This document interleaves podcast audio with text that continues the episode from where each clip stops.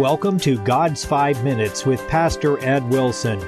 Reach him at God's5Minutes at gmail.com.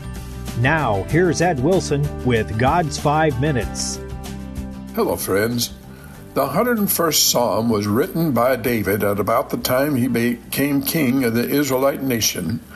Behind him lay a long preparation for that role, the slow moving hours watching sheep with their opportunities for pondering life's meaning and formulating his opinions of the world about him, the sudden adrenaline rush from marauding bears and lions when he learned to face danger to protect his own.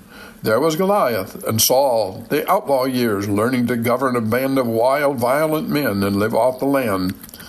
And then at last it was all over, and the moment had come to step into the spotlight. This psalm is David's covenant with God of how he planned to manage the position of immense responsibility that now rested on his shoulders. Here's what he said I will sing of mercy and judgment. Unto thee, O Lord, will I sing. I will behave myself wisely in a perfect way. O when wilt thou come unto me? I will walk within my house with a perfect heart. I will set no wicked thing before mine eyes. I hate the work of them that turn aside. It shall not cleave to me. Music is the language of the soul. It surpasses speaking, which typically merely conveys information, by leavening words with passion. David's song is of mercy. There is in it no trace of bitterness, resentment against those who had so long stood between him and the legacy God had destined to him. Instead, he acknowledges the unseen hand that has led him through many an adventure and kept him to this defining moment. By singing of mercy, David implies he understands how providence has directed his life thus far and sets himself to trust God into the future, which is a covenant he never broke. Of equal importance, David sings of judgment. The Hebrew word refers to the ability to make sound decisions, to use good judgment in governing the nation. Mercy is not complete if it is applied without judgment. And then, as if the exuberance of his heart and the fervency of his passion for this covenant, David cannot refrain from repeating it in the strongest possible language Unto thee, O Lord, I will sing.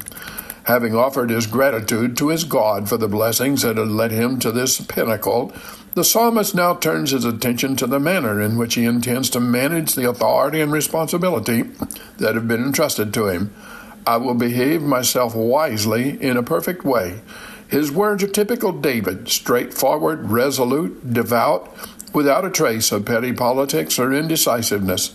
God has made him king, and he knows it, and he purposes to honor God by being in every part of his administration the model of what a monarch should be whom God has elevated.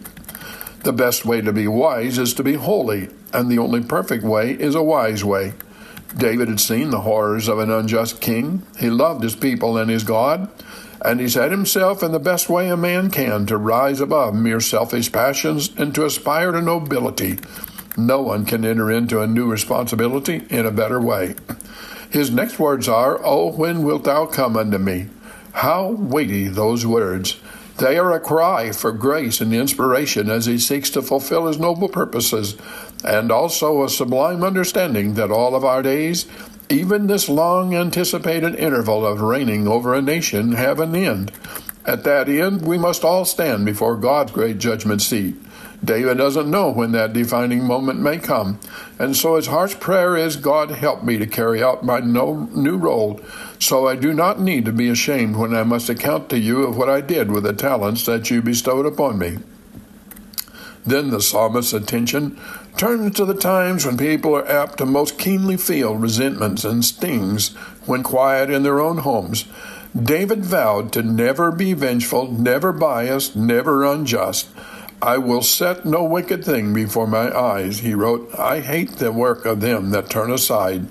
So he secured forever his loyalty to the Hebrew worship that was his legacy. So he lived and so he died. You have been listening to God's Five Minutes with Pastor Ed Wilson.